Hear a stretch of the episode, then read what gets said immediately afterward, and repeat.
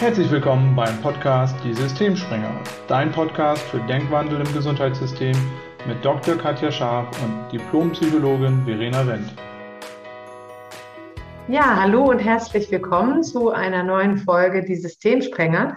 Heute wollen Katja und ich uns mal mit dem Thema beschäftigen, warum lang andauernder Stress eigentlich zu Depressionen oder Burnout führt. Und ja, Katja, du hast dich ja bereit erklärt, erstmal die medizinische Seite ein bisschen zu erläutern für uns.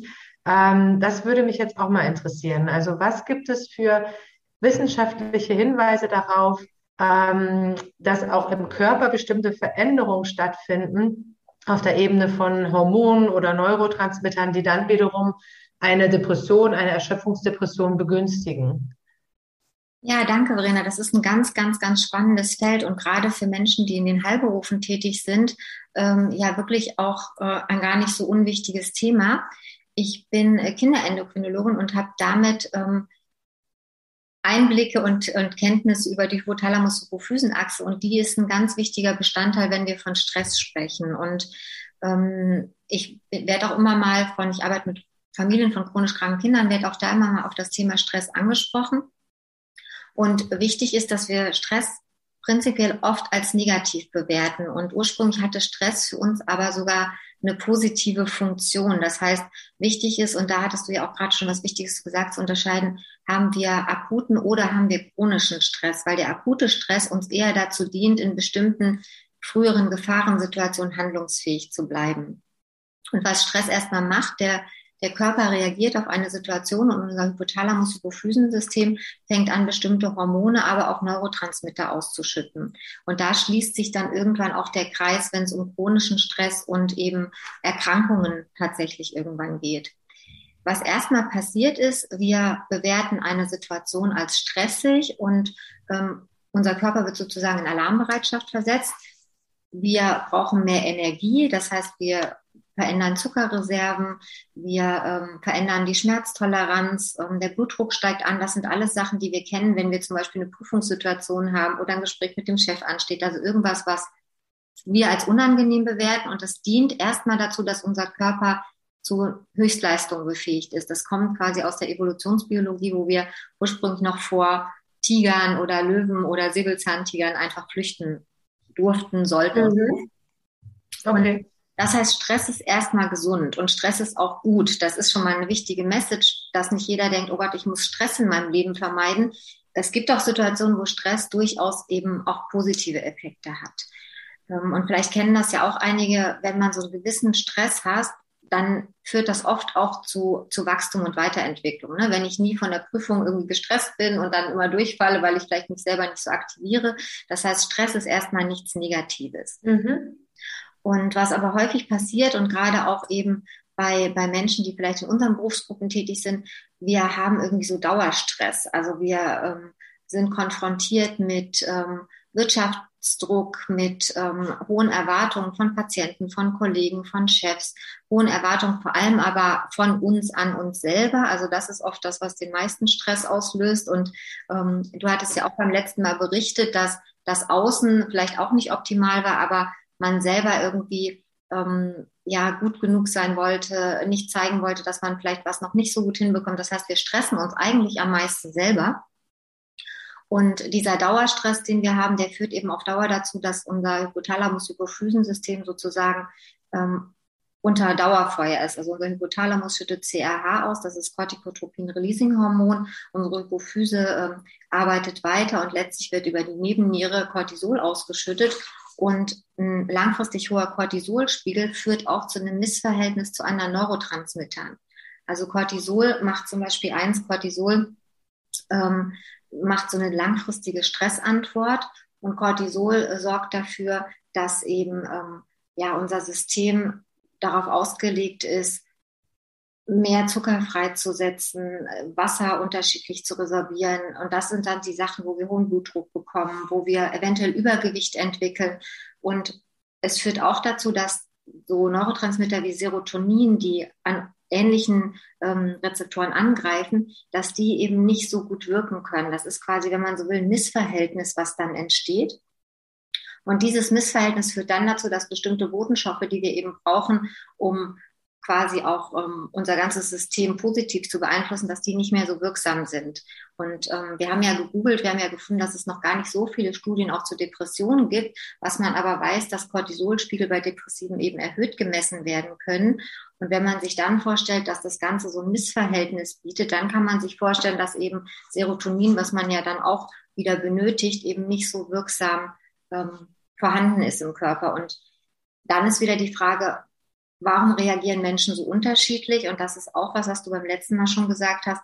Wir alle haben so persönliche Ressourcengrenzen. Das heißt, wenn wir in der Lage sind, immer wieder Erholungsphasen einzubauen, also sagen wir, wir sind im Stress, äh, im Job den ganzen Tag gestresst und wir kommen aber nach Hause und haben da die Möglichkeit, unser System nochmal herunterzufahren, uns zu erholen. Das heißt, wir haben einen guten Ausgleich dann ist es tatsächlich so, dass unsere persönliche Belastungsgrenze nicht so früh erreicht wird. Wenn wir aber jetzt zum Beispiel den ganzen Tag viel arbeiten, gestresst sind, nach Hause kommen und dort vielleicht auch in Partnerschaft in, mit Familie weiter gestresst sind und dort keine Erholungsphasen haben, das heißt unser Hormonsystem weiter unter Feuer ist, wenn man so will, dann sorgt das eben dafür, dass wir uns permanent sukzessive eben in diesem Stresshamsterrad halten unsere Ressourcengrenze erreicht wird. Und dann führt das eben zu Überlastung mit körperlichen, aber eben auch psychisch und emotionalen Symptomen. Okay, das heißt, man kann sagen, der Körper, der hat ja immer so, ähm, so, so, so ein Wechselspiel oder im Körper ist immer ein Wechselspiel von bestimmten Hormonen und Neurotransmittern, die ganz, ganz viel im Körper machen. Und wenn das aus dem Gleichgewicht gerät und das tut es durch langanhaltenden Stress, dann ähm, entstehen Krankheiten, unter anderem Depressionen. Und wir sind jetzt heute dabei, vor allem den Zusammenhang mit Depressionen zu beleuchten. Man kann das sicherlich auch auf andere Krankheiten nochmal ähm, anwenden und sich das da nochmal angucken, weil soweit ich weiß, führt Stress ja zu einer ganzen Menge oder kann Stress zu einer ganzen Menge von Erkrankungen führen. Aber bei Depressionen weiß ich ja auch als Psychotherapeutin ist eben vor allem der Serotoninspiegel betroffen. Und ich finde es spannend, dass du sagst, dass man bei depressiven Menschen einen erhöhten Cortisolspiegel nachweisen kann und dass man sagen kann, dass wahrscheinlich ähm, das Wechselspiel der Hormone und Neurotransmitter da nicht mehr funktioniert, sodass einfach zu wenig Serotonin verfügbar ist und das wiederum begünstigt das Entstehen einer Depression. Kann man das so sagen? Ähm, also ich denke ganz sicher, dass man das so sagen kann. Und äh, Neuroendokrinologie ist halt wirklich ein super spannendes Feld, weil wirklich dieses Verhältnis auch stimmen muss. Also es muss gar nicht immer zu viel oder zu wenig von dem einen oder anderen da sein. Nur wenn zum Beispiel so ein Missverhältnis entsteht, ähm, dann kann es eben dazu führen, dass sowohl körperlich-psychosomatische Symptome, psychische Stresssymptome als auch Verhaltensstresssymptome auftreten. Und da kann man wirklich jedes einzelne Feld äh, beleuchten. Ich finde es wahnsinnig spannend. Und das ist ja auch dann äh, wieder für unseren Ansatz interessant, äh, wenn man sich vorstellt, dass es einem eben gelingt, ähm, Stress zu verändern, also sein eigenes Stressempfinden letztlich, weil Gedanken sorgen ja zu, für Bewertung und die Bewertung machen dann wieder unsere Handlung. Das heißt, wenn wir es schaffen, ähm, aus diesem Stress irgendwie auszusteigen, dann wäre das ja auch eine super Möglichkeit präventiv, fällt mir gerade so ein aus ärztlicher Sicht, um eben ähm, psychische Belastungen und vielleicht sogar psychische Krankheiten äh, zu minimieren in ihrem Ausbruch. Absolut. Und ich kann das als Psychotherapeutin nur unterschreiben, dass ähm, je schneller man gegensteuert, also auch was eine Depression angeht, desto leichter fällt es einem dann wieder auszusteigen. Also im Sinne von ähm, in allen Abstufungen. Wenn jetzt jemand gerade im Studium irgendwie total gestresst ist, hatte aber noch nie was mit Depressionen zu tun und merkt einfach, dass er jetzt gerade so ein bisschen abrutscht in irgendwie was gestresstes, depressives und steuert dann gegen, dann wird es deutlich leichter sein, als wenn jemand schon ja voll in der Depression ist ähm, und äh, da dann erstmal rauszukommen, dauert deutlich länger. Und das ist ein Problem in unserem Gesundheitssystem an der Stelle, dass die Menschen, die merken, dass bei ihnen irgendwas aus dem Gleichgewicht ist und suchen einen Therapeuten, die finden dann ja nicht sofort ein. Also letztlich ist es ja dann de facto oft so, dass es noch sehr, sehr lange dauert, bis Menschen in der Psychotherapie ankommen und da dann wirklich gegensteuern können. Und dann sind sie oft schon sehr tief in einer depressiven Phase und dann dauert es dementsprechend länger. Von daher finde ich deinen Ansatz der sehr spannend. Es wäre sicherlich äh, eine Überlegung wert, viel, viel früher anzusetzen und auch viel, viel früher von Kostenträgerseite die Kosten zu übernehmen für Angebote, dass Menschen einfach gar nicht erst in einer tieferen Depression, sage ich mal, landen. Weil, um das jetzt nochmal psychologisch zu ergänzen, ähm, also wenn wir jetzt festhalten, okay, dauernder, andauernder Stress führt auch zur Veränderung auf der Ebene von Hormonen und Neurotransmittern, begünstigt das Entstehen von Depressionen, dann muss man ja dazu noch sagen, es gibt bestimmte Stufen von depressiven Erkrankungen. Also man spricht ja immer so äh, von Burnout, aber Burnout ist letztlich keine Diagnose. Ähm, Burnout ist, wenn man es so sagt, erstmal eine Erschöpfungsdepression, aber bei Depressionen sprechen wir immer von einer leichten, einer mittelgradigen oder einer schweren depressiven Episode. Und ähm, letztlich mh, hm, die meisten Menschen, die, die äh, den Psychotherapeuten aufsuchen, sind schon in einer mittelgradig depressiven Episode. Da stecken die meistens schon drin. Also da müssen schon bestimmte Symptome vorhanden sein, damit man diese Diagnose stellen kann. Und ähm, ja, je länger man wartet, desto wahrscheinlicher ist es einfach, dass man in so einer richtigen depressiven Episode landet und dann dauert es auch länger, da wieder rauszukommen. Das ist tatsächlich ähm, ein wichtiger Aspekt, weil wir dieses System ähm, ja wirklich langfristig verändern. Also man kann sich das immer vorstellen wie so ein, wie so ein Thermostat bei der Heizung. Also wir haben so ein, so ein Sollwert eingestellt, den wir erreichen wollen und der hält sich auch, dann geht die Tür auf, es kommt kalte Luft rein und dann verändert sich erstmal das System und es stellt sich immer wieder zurück auf den Sollwert irgendwann. Denn wir machen, mhm. Machen die Tür zu und irgendwann braucht das System, aber wir kommen zurück zu der ursprünglich eingestellten Temperatur. Und wenn man jetzt davon ausgeht, dass unser System ähnlich arbeitet, also gerade unser Hypothalamus-Hypophysensystem, dann haben wir, wenn wir chronischen Dauerstress haben, irgendwann eine Sollwertverstellung. Das heißt, unser System wird immer wieder versuchen, auf diesen Ursprungszustand zurückzukommen. Das ist irgendwann tatsächlich wie so eine Art Teufelskreis. Und ähm, was du letztes Mal eben auch sagtest, ähm, ne, dass du, wenn du gestresst aus der Klinik kamst, zum einen diese Sucht nach einem ähm, McDonald's Flurry Eis ist das eine, weil wir wirklich wie so eine Art Suchtverhalten entwickeln, um irgendwie ne, mit Süßigkeiten eben unser System dann wieder zu belohnen. Und das andere ist, was du auch gesagt hast, dass du bei ähm, so Entspannungstechniken gar nicht so entspannen konntest.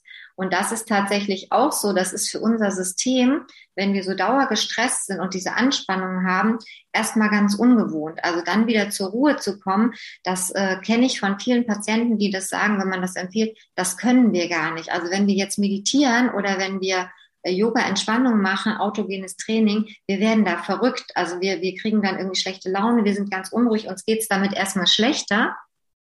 Und das ist eben genau das, je früher man damit beginnt, also je früher man eben seine Grenzen äh, benennt, ähm, wenn man eben sehr gestresst ist, guckt, okay, bin ich das gerade akut, weil es gibt gerade eine akute Situation, die herausfordernd ist, die ich meistern darf, dann ist Stress super, weil das bringt mich zu einer Höchstleistung. Oder ist es aber so, dass ich jetzt wirklich über Wochen, Monate gestresst bin, dann eher zu gucken, okay, warum bin ich gestresst? Kann ich was verändern, damit du gar nicht erst in diese Sollwertverstellung kommst? Weil das ist in meinem Bewusstsein und in meinem ähm, Verständnis wirklich dann die Herausforderung, da wieder auszubrechen und dann eben Möglichkeiten zu finden, die man nutzen kann, dann wird Meditation, autogenes Training wirklich erstmal herausfordernd. Ich habe so mhm. Beispiel letztens gelesen, wenn du so die Hände nimmst und die so zusammenfügst, also quasi als würdest du beten, aber die Finger ineinander schränkst, zu gucken, welcher Daumen oben ist. Und in der Regel wird das immer der gleiche Daumen sein. Das ist wirklich so ein Automatismus und so ähnlich ist unser ganzer, unser ganzes System. Wenn du es dann bewusst machst und die Hände mal anders verschränkst, dann fühlt sich das erstmal ganz unangenehm und komisch an. Und das ist genau dann die Herausforderung. Und je länger wir solche Muster haben, desto schwieriger wird es für uns, da auszusteigen, weil sich das erstmal unangenehm anfühlt. Und deshalb bleiben ja viele auch lange in diesen Mustern drin, weil Veränderung im ersten Moment wie du es auch gesagt hast, das ist Arbeit, da musst du dranbleiben, das ist auch erstmal unbequem mhm. und das fühlt sich nicht gut an. Und da brauchst du dann auch wieder schon einen starken Willen, das so, so umzusetzen und das System wirklich sukzessive wieder in einen anderen Modus zu bringen. Ja, das stimmt. Das ist auch nochmal ein wichtiger Punkt, den du ansprichst, dass das, was man dann irgendwann hat, wird ja auch zum neuen Normalzustand. Also das kann ich auch von mir nochmal bestätigen. Ich habe ja in der letzten Folge drüber gesprochen, wie es mir mal ging, als ich in so einer Erschöpfungsphase war.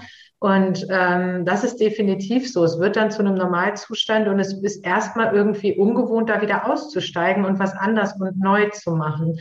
Und das andere, äh, was ich so spannend finde, wo du das jetzt nochmal so sagst, ich kann das auch nochmal bei mir ganz anders verstehen, weil bei mir waren ja auch zuerst die körperlichen Veränderungen. Also ich hatte als allererstes Bluthochdruck. Ich hatte immer wieder Bluthochdruck. Wenn ich den gemessen habe, war der hoch und ich wusste nicht warum. So hat das Ganze angefangen. Und das ist ja letztlich schon mal das, ne? wenn der Stress länger anhält, dann verändert sich der Blutdruck. Durch die Stresshormone, die ausgeschüttet werden, wird er höher. Und durch den Bluthochdruck hatte ich auch die Schlafstörung, weil wenn der immer hoch ist, kommst du halt schlechter in eine Erholungsphase rein, kannst dich schlechter irgendwie runterbringen vorm Einschlafen. Und dann bist du natürlich auch erschöpfter durch den Schlafmangel. Und wenn der Stress dann anhält, dann ähm, ja, rutscht das Ganze über eine längere Zeit irgendwann eher in Richtung Depression, dass die anderen Symptome dazukommen. Ähm, und um das nochmal ganz kurz zu umreißen, wir werden das sicher in einer anderen Folge nochmal machen, aber zu einer Depression gehören dann einfach auch eine ganze Reihe von Depressionen, äh, Depressionen, Symptomen dazu. Ähm, da ist das dann sowas wie Konzentrationsschwierigkeiten, dass es schwieriger ist, die Aufmerksamkeit zu halten. Also das merkt man, wenn man ein Buch liest zum Beispiel, dass man gar nicht mehr richtig ähm, lesen kann, weil man nicht bei einer Sache bleibt, weil der Kopf immer irgendwo anders ist. Das ist dann sowas wie Schlafstörung. Das ist natürlich, dass die Stimmung schlechter ist.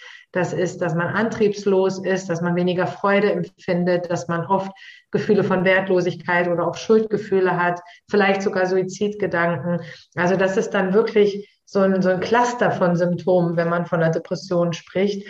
Und ähm, ja, und es ist eben ein schleichender Prozess. Also man ist nicht heute gesund und morgen depressiv, sondern es ist wirklich ein schleichender Prozess. Und ähm, ich finde es nochmal total spannend, dass du es auch körperlich ähm, ja nochmal erklären kannst, was im Körper passiert, was das Ganze sozusagen begünstigt. Und dass es definitiv sinnvoll wäre, möglichst früh gegenzusteuern, weil dann ist es umso leichter. Zum einen, weil das System noch nicht so stark aus der Homöostase gebracht worden ist und zum anderen, weil es eben nicht so gewohnt geworden ist, ähm, sowohl für den Körper als auch für die Psyche, dass nicht so ein starkes Muster schon vorhanden ist, was man dann erstmal wieder durchbrechen muss. Ja, das ist, glaube ich, ähm, ein ganz, ganz wichtiger Aspekt. Das ist tatsächlich dann unser neues Normal geworden. Ja. Und auch bestimmte Gefühle und Gedanken, die dann sind, ähm, das, das ist für den Körper, so verrückt wie das klingt, auch erstmal dann ein Verlust, wenn das wegfällt. Und das ist dann tatsächlich, je weiter das fortgeschritten ist, äh, größerer Aufwand und, und mehr, ähm, ja, mehr dranbleiben, um das umzusetzen. Und wo du die Schlafstörung ansprichst, auch dafür gibt es ja medizinische Erklärungen, weil unser Cortisolspiegel, der ist ja tageszeitlich ähm, sehr unabhängig und äh, wir haben nachts halt eine höhere Ausschüttung. Das heißt, manche Menschen kennen das, die werden dann drei, vier Uhr nachts wach und merken irgendwie Herzrasen, schwitzen viel. Das ist eben dieser Peak für unsere Cortisolausschüttung. Und ähm, das übergehen wir oft, diesen Punkt. Und irgendwann ist es so, dass wir dauerhaft Cortison haben, dass wir diese tageszeitliche Rhythmus gar nicht mehr haben, sondern dass es immer viel ist, was da ist. Und äh, das ist wieder wichtig, was du gesagt hast, einfach wirklich früh diese Symptome mal anzuschauen, gar nicht zu bewerten, sondern einfach zu schauen, okay, die sind da. Was ist denn gerade im Außen los? Also einfach mal zu schauen, ganz, ganz wertneutral, was ist eigentlich los? Hat sich was verändert? Und ja, ach, ich bin gerade gestresst oder es gibt gerade, ne, wie du gesagt hast in der letzten Folge, es gibt ja auch Herausforderungen wie Todesfälle, wie äh, andere Herausforderungen im Alltag, die es einfach zu meistern gibt, die ja auch zu so einer Veränderung führen. Und dann einfach zu gucken, welche Mechanismen kann ich eben frühzeitig anwenden, um eben nicht in diesen chronischen Status zu kommen. Ja, ganz genau. Ja, dann ähm, würde ich sagen, dann haben wir heute einmal beleuchtet, wie ähm, es durch körperliche Veränderungen, durch lang andauernden Stress zu depressiven Erkrankungen kommen kann. Wenn du dich angesprochen fühlst, du da einen Erfahrungsbericht hast, den du mit uns teilen möchtest, dann melde dich gerne. Wir wollen gerne auch Interviews führen und uns vernetzen mit Menschen, entweder aus dem Heilberuf oder auch mit Menschen, die es eher von der Patientenseite her kennen. Melde dich gerne bei uns.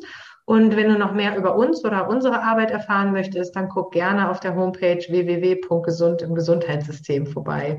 Und Katja, vielen Dank, dass du heute die medizinische Seite beleuchtet hast. Das war auch für mich nochmal total interessant. Und ich fand es auch spannend, bei den Recherchen wirklich nochmal den Zusammenhang zu sehen zwischen Cortisol und einer Veränderung im Serotoninspiegel. Ja, danke, Verena. Und das ist ja auch das, ähm, warum wir mal angetreten sind, eben diese Vernetzung zu haben. Ich finde nämlich auf der anderen Seite die äh, psychologischen, psychotherapeutischen Ergänzungen immer ganz wertvoll.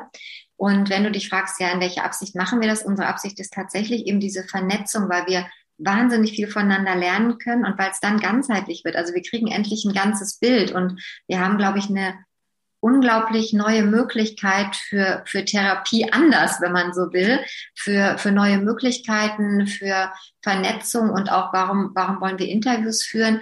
weil es eben wichtig ist, diese Themen mal zu benennen, dass man sich mit solchen Sachen auch traut, mal nach draußen zu gehen, dass es keine Tabuthemen mehr sind oder man sich schlecht fühlt, weil man vielleicht eine depressive Episode hat, hatte oder äh, vielleicht gerade kurz davor ist, sondern wirklich in der Absicht, das offen zu kommunizieren, um eben früh schon äh, Unterstützung ähm, ja bieten zu können. Und deshalb ja vielen Dank.